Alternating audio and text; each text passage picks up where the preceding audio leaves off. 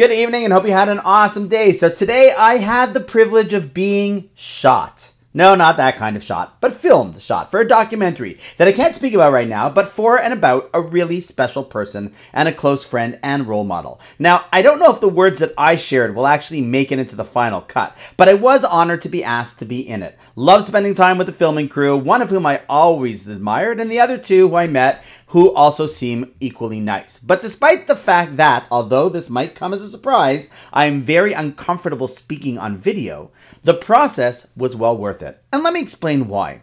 See, human beings have many unique qualities, but one of them is the power of intelligent speech. So much so that when the Torah speaks about the creation of the human being, it is defined as the creation that has speaking ability. And while I've always understood how powerful speech could be, both for good purposes, for example, to comfort, inspire, and bless others, or God forbid for the opposite, to hurt, upset, or to curse, all this is speech that is shared with others.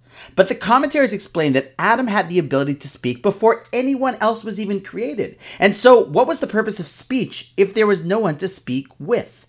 There are, as you would imagine, a few amazing answers to this, but let me share with you one that jumped out at me today during this interview. See, I know and love this guy who the documentary is for, and in my mind, I'm clear about that. But you know what? When you're asked questions that you need to answer out loud, that you need to think about a little and then articulate and verbalize it, it forces a person to really think deeply about what they think about someone and why.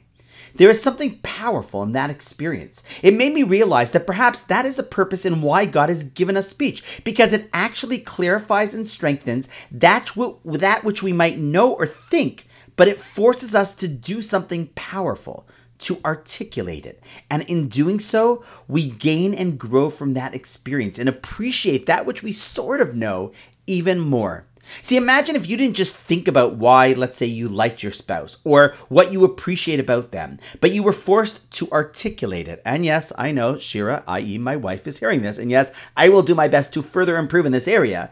But imagine if every time you thought of an employee or an employer, you didn't just rely on thinking, yeah, they're nice, but you actually had to answer the question, to force yourself to think about it and then speak it out. Your answer would likely be a whole lot deeper. Yes, God gave us the ability to use our speech to connect with others, but God also gave us speech to connect more deeply to what's inside ourselves. Try it. Take a relationship, put some questions to it, and then don't even worry about saying it to the other person. Just answer the questions out loud to yourself, and you'll be surprised at what you learn and how you feel. So, on that note, wishing you an awesome night, and I look forward to seeing you tomorrow.